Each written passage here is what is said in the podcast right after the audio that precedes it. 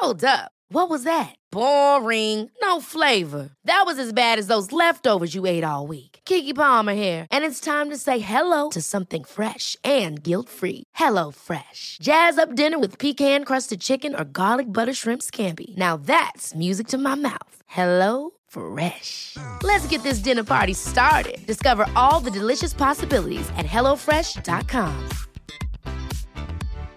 One size fits all seemed like a good idea for clothes Nice dress. Uh, it's a it's a t-shirt. until you tried it on. Same goes for your healthcare. That's why United Healthcare offers a variety of flexible, budget friendly coverage for medical, vision, dental, and more. So, whether you're between jobs, coming off a parent's plan, or even missed open enrollment, you can find the plan that fits you best. Find out more about United Healthcare coverage at uh1.com. That's uh1.com. تم تغيير اسم ضيف بهاي الحلقة بناء على رغبته بإبقاء هويته مجهولة.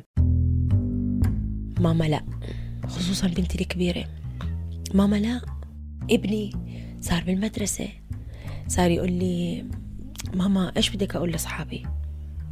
أقول لهم ماما موسرجية يعني الواحد بقول ماما ماما معلمة. بقول ماما كوفيرة. بقول ماما خياطة. ماما يعني إنت شو بتعملي؟ قلت له لا. الشغل عمره ما كان عيب وأنا رح أثبت لك. استقبلتني مريم المطلق ببيتها في مدينة الزرقاء شمال العاصمة الأردنية عمان. يمكن بكل حياتي ما صادفت ست موسرجية ويمكن إذا يوم من الأيام دقت وحدة عباب بيتي أتفاجأ زي زي غيري. ببساطة مش متعودين. بس من بين جميع المهن هاي الشغلة اللي جذبت مريم. أنا بان برقاوي بقدم لكم بودكاست عيب من إنتاج صوت. قضايا واقعية بتتعلق بالنوع الاجتماعي اللي بنظر المجتمع ما زالت تعتبر مثيرة للجدل وحتى محرمة. أو بكلمة عيب.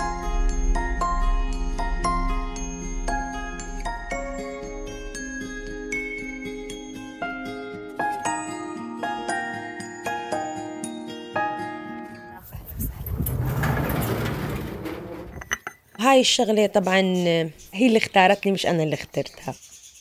كنت ربة أسرة عادية ما كنت في بالي إني أشتغل نهائيا. خلينا نرجع لورا شوي. قد كان عمرك لما تزوجتي؟ لما تزوجت كان عمري 18 سنة. خلصت توجيهي. آه كنت شاطرة وبدي وكانوا أهلي حابين إنهم يدرسوني. بس أنا اخترت إني أتزوج. حبيت. حابة أخذتوا بعض عن حب؟ حبيت.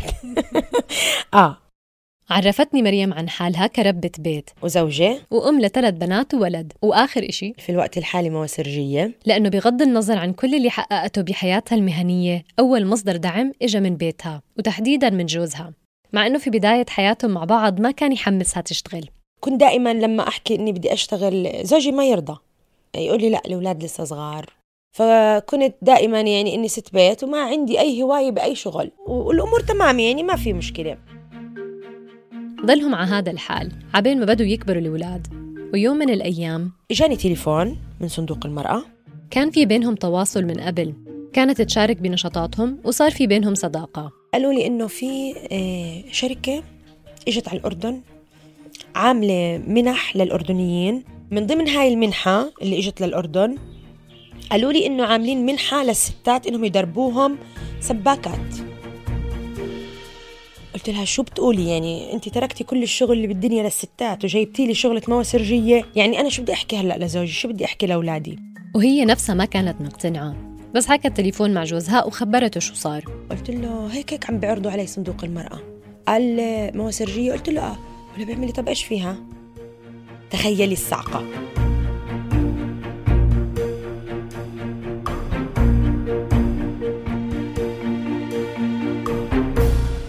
صار الموضوع جدي. اتفقت مريم مع جوزها إنها تبدأ التدريب على أساس تجربة. أول يوم وثاني يوم وثالث يوم وعشر يوم و... و... و... وسلكت. آه ال- الفكرة صارت في راسي يعني خلص كملت التدريب للآخر. هي وكمان 30 ست وأخذت شهادة كمان. يوم التخريج الشركة الأجنبية نفسها قدمت لهم عرض عمل في شركة مقاولات. بدهم مواسرجية يصلحوا بيوت المنتفعين من التنمية الاجتماعية. وأنا واقفة عم بحكي وعم بيحكوا لنا وبيشرحوا لنا اتصلت في زوجي. إيش أعمل؟ أقول آه أقول لا. اللي بقولي زبطي أمور بيتك نسقي انت وأولادك وأنا ما عندي مانع. شجعت. بس شو اللي غير وجهة نظره بموضوع الشغل؟ قلت له طب طول عمرك وأنت عم بتقولي ما بدي تشتغلي وتساعديني وما بدي إشي منك ليش هلأ؟ ولا بقولي ما أنا شايفك متحمسة. وهذا الحماس رح يطلع من وراء إشي.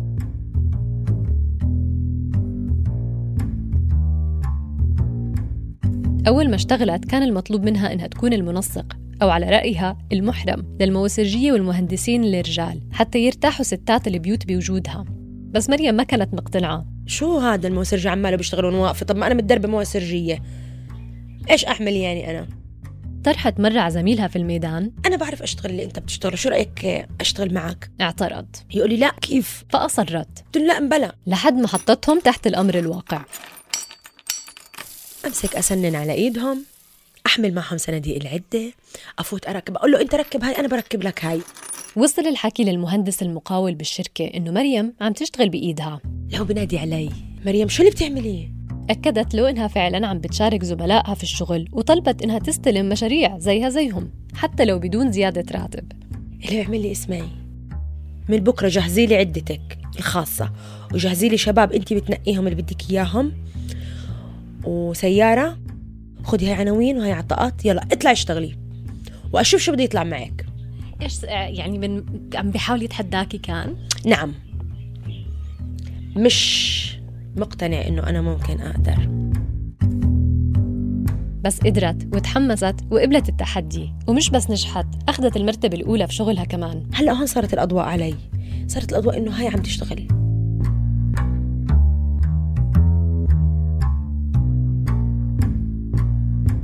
فوقت على توقعاتهم ولكن ما كان الكل متقبل وخاصة بالأول من الزباين. اضطروني و... آه ستات يقولوا لي برا ورجال هدول الكبار خصوصا الرجال الكبار يعني يشوفني حاطة الكاسكيت ولابسة الأواعي الشغل وبلشت في مفتاح المواسير وكذا.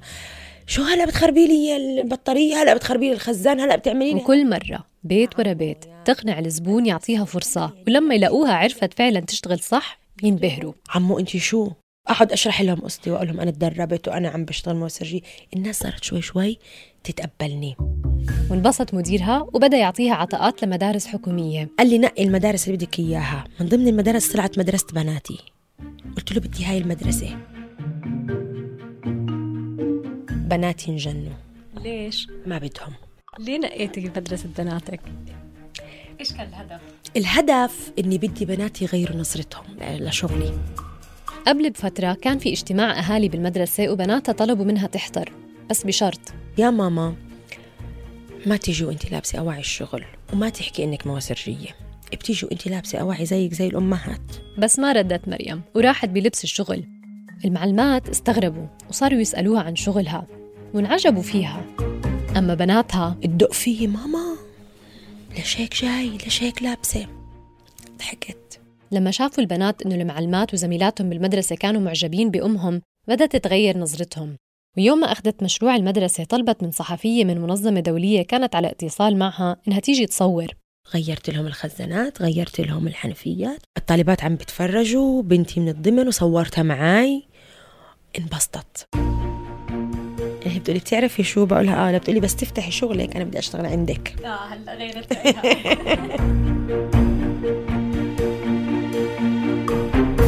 هلا عندنا هون تحفظات. كتير ب- بتحفظوا على الستات وطلعتهم ونزلتهم ومتمسكين بالعادات والتقاليد بشكل كبير. أهل الزرقاء بشكل عام هن ما, ك... ما كنا إحنا بهذا ال- الوضع اللي إحنا فيه بالوقت الحالي. بتقول إنه نظرة المجتمع اليوم اختلفت عن قبل. هي ما تغيرت من الناس إحنا اللي غيرناها. وبتعتبر حالها من ضمن الأشخاص اللي ساهموا بهذا التغيير. غيرت كتير في في ستات وغيرت كتير في رجال. أخوها مثلا كان من المعترضين. حد يسألني كيف شغلك كيف شو عملتي شو كذا نهائيا ما يرضى يسمع. ليه؟ يعني إيه. إيش خايف؟ آه، نظرة الناس العيب. يعني إحنا دائما بندرج أي إشي تحت آه، ثقافة العيب. طبعا واجهت أشخاص رفضوا فكرة ست موسرجية. الست هي عمالها بتشتغل بإيدها. مش عم تتركنا لحالنا نشتغل. ودخلت على بيوت مش مريحة. صاحب البيت. أنا فايتة عند زوجته بس تلاقيه عم بلف. وسمعت حكي من الناس. يا حرام. على الحياة اللي اللي زتتها بهيك شغل.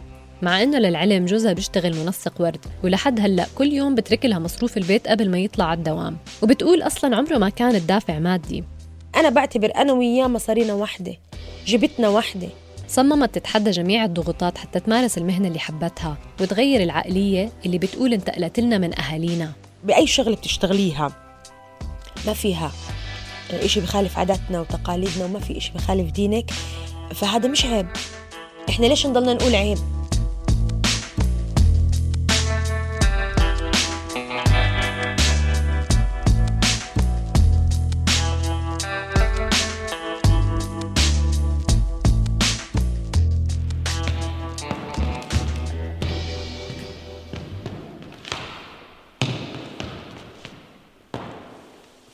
بنت تكون لابسة tutu وعم بتلف على أصابعها بس كثير قليلين الناس اللي مثلا ما بيستغربوا إنه في شباب برقصوا باليه كمان. انتقلنا لعمان. هاي المرة رح نتعرف على مفهوم العيب بس تحت عنوان تاني. تحت عنوان سيبك من الهبل. آه. بس مخبى آه. أنس عم بيعطيني جولة باستوديو الرقص محل ما بيمارس فن الباليه المعاصر. بده لياقة بده strength بس مين رح يعرف مثلا بيقول إنه ما في كتير تقدير عنا لرقص الباليه فالناس مرات ما بتستوعب قد إيه بتطلب وقت ومجهود وتصميم ويمكن بيعتبروه مجرد هواية بتناسب البنات فقط. فبيستغربوا.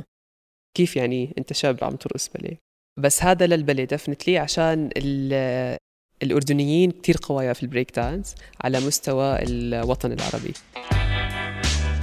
معناته في أنواع رقص بتقبلها المجتمع للذكور.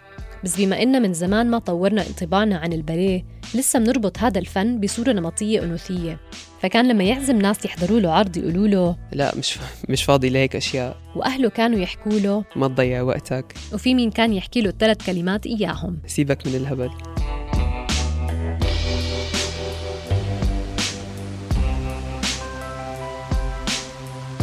اجتني الفرصة إنه أشارك في مسرحية فحبيت آه، شغلة المسرح إنه أأدي. كان وقتها بالتوجيهي وضل مع فرقة المسرح لمدة سنتين.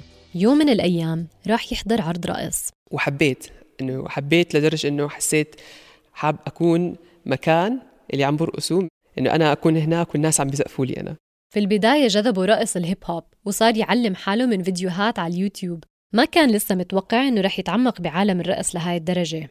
ما مش كنت ضد فكرة آه، رقص المعاصر أو الباليه بس إنه ما عمري ما عمره خطر على بالي إنه راح أجرب هذا الإشي. بس لما صرت أعرف عن الدانس ووصلت لمرحلة إنه أفهم أكثر حكيت يمكن عشان آه، أصير أقوى بالهيب هوب لازم أتعلم الباليه. سجل بحصص تدريبية لحد ما. شوي شوي الهيب هوب صار يروح.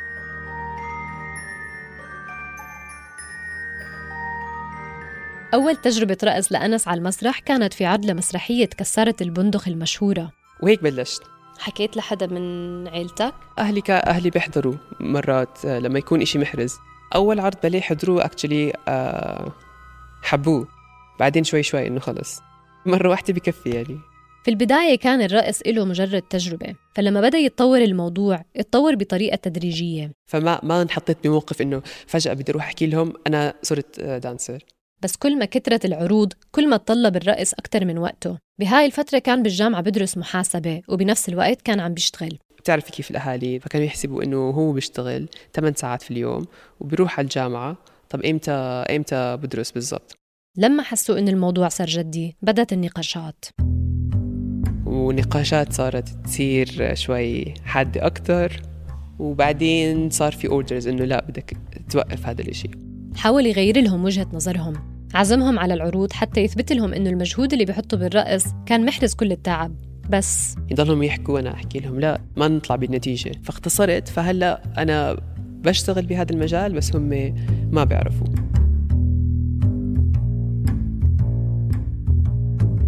أنس عمره 24 سنة وصار له فترة متخرج. بالإضافة للرقص بيشتغل أخصائي اتصالات اللي هو عمله ومصدر دخله الأساسي. فبالنسبة لأهله حسب علمهم ابنهم بطل عم بيضيع وقته بالرقص. لكن تضييع الوقت ما كان الحاجز الوحيد. أهلي آه، عندهم دور الدين كثير قوي. أهل أهلي محافظين أكثر. كلهم عندهم هذا التوجه. أنس مدرك إنه بالنسبة لبعض الأشخاص الرقص له سمعة معينة. حكيتي لي إنه آه هو برقص شغله برقص. رح أفكر إشي غلط يمكن. لأنه كنا نستعملها إنه نتخوت على الناس إنه إيش رقاص إيش رقاصة هيك إشي. فمبدأ الرقص لأهله ما كان مريح. بحسهم كانوا يستحوا يحكوا آه، للكوميونتي اللي هم بيختلطوا معه إنه مثلا ابنهم برقص إنه آه ابني رقاص مثلا. تقبل أنس إنه في حاجز ما رح يقدر يتخطاه مع أهله بس في ظروف كمان معطيته نوع من الحرية. وضعهم المادي بالبيت مثلا مش بأحسن حالاته وأنس بيساهم بدخل العيلة. اللي هم بدهم إياه عم بيصير واللي أنا بدي إياه كمان عم بيصير بنفس الوقت فما مش عم بحس بالذنب إنه أنا عم بخبي هذا الإشي عنهم. وأنا يمكن ظروفي أشياء ساعدتني أشياء ما ساعدتني بس بالآخر الواحد بده يكتشف إيش الطريق الصح اللي بيقدر يعمل فيه أو الطريق السليم.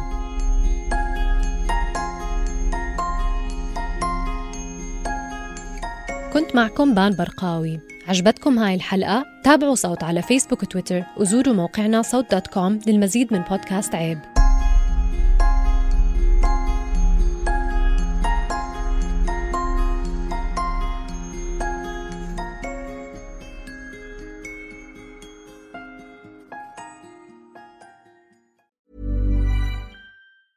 Ever catch yourself eating the same flavorless dinner three days in a row?